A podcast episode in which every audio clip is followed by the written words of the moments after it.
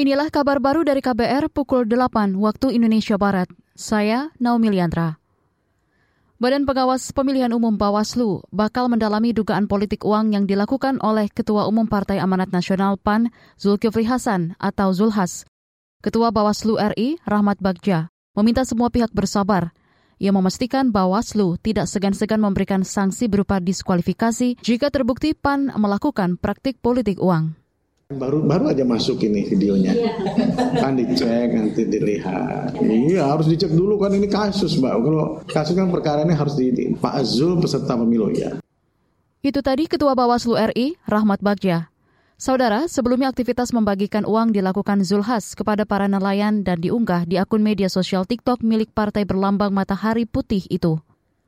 Presiden Joko Widodo berharap Indonesia bisa masuk ke rantai pasok global kendaraan listrik dan membangun ekosistem kendaraan listrik lewat hadirnya PT Hyundai LG Industri HLI Green Power.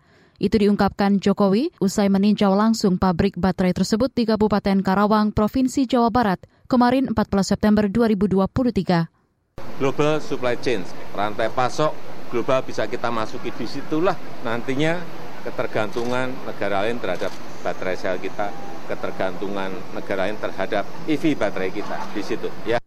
Jokowi menyebut HLI merupakan pabrik sel baterai pertama dan terbesar di Asia Tenggara yang akan memproduksi 30 juta sel baterai yang bisa digunakan untuk memproduksi kurang lebih 180 ribu mobil.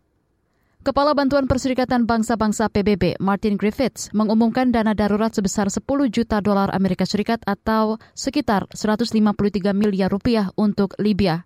Melansir Anadolu, Dana darurat itu untuk mencegah krisis kesehatan sekunder. Griffiths juga memberi apresiasi kepada negara tetangga Libya dan negara lainnya yang telah mengambil tindakan dan menerjunkan tim SAR, dokter, dan memberikan pasokan. Saudara, sedikitnya 6.000 orang tewas dan ribuan lainnya masih hilang akibat banjir akhir pekan lalu di Libya Timur. Banjir terjadi setelah sebelumnya hujan lebat melanda sejumlah wilayah, terutama di kota Derna, Benghazi, Al-Baida, Al-Marj, dan Sousa. Demikian kabar baru dari KBR, saya Naomi Liandra.